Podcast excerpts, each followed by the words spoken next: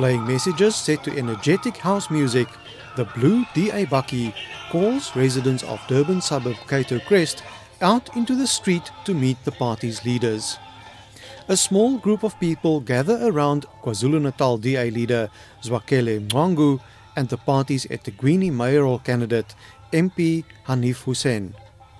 They promise to get rid of corruption in government and see to people's basic needs.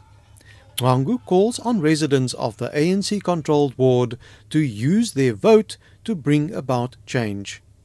What is important is to also encourage people of these communities to vote out the current government because they, there is this notion that says ANC will win anyway, despite the fact that they are failing to provide communities with service delivery. So we want to encourage the communities to say it's high time now that you use this democracy that you fought for and also able to use the freedom because freedom is actually their rights. It's not a favor from government.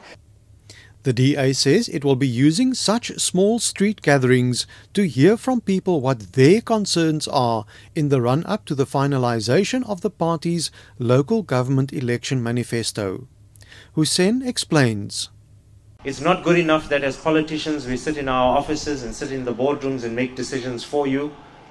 We want to hear what your experiences are. We want to know from you what is it that we can do as leaders in our society to make sure that you have a real better quality of life, as we call it.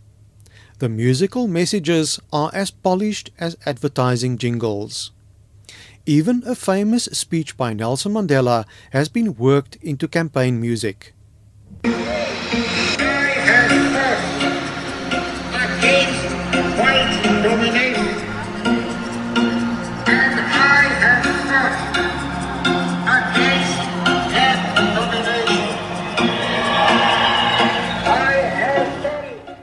The bakkie is emblazoned with a campaign slogan Freedom, Fairness, Opportunity.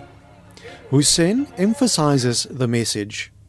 Regardless of who you are and where you come from, South Africa belongs to all who live in it.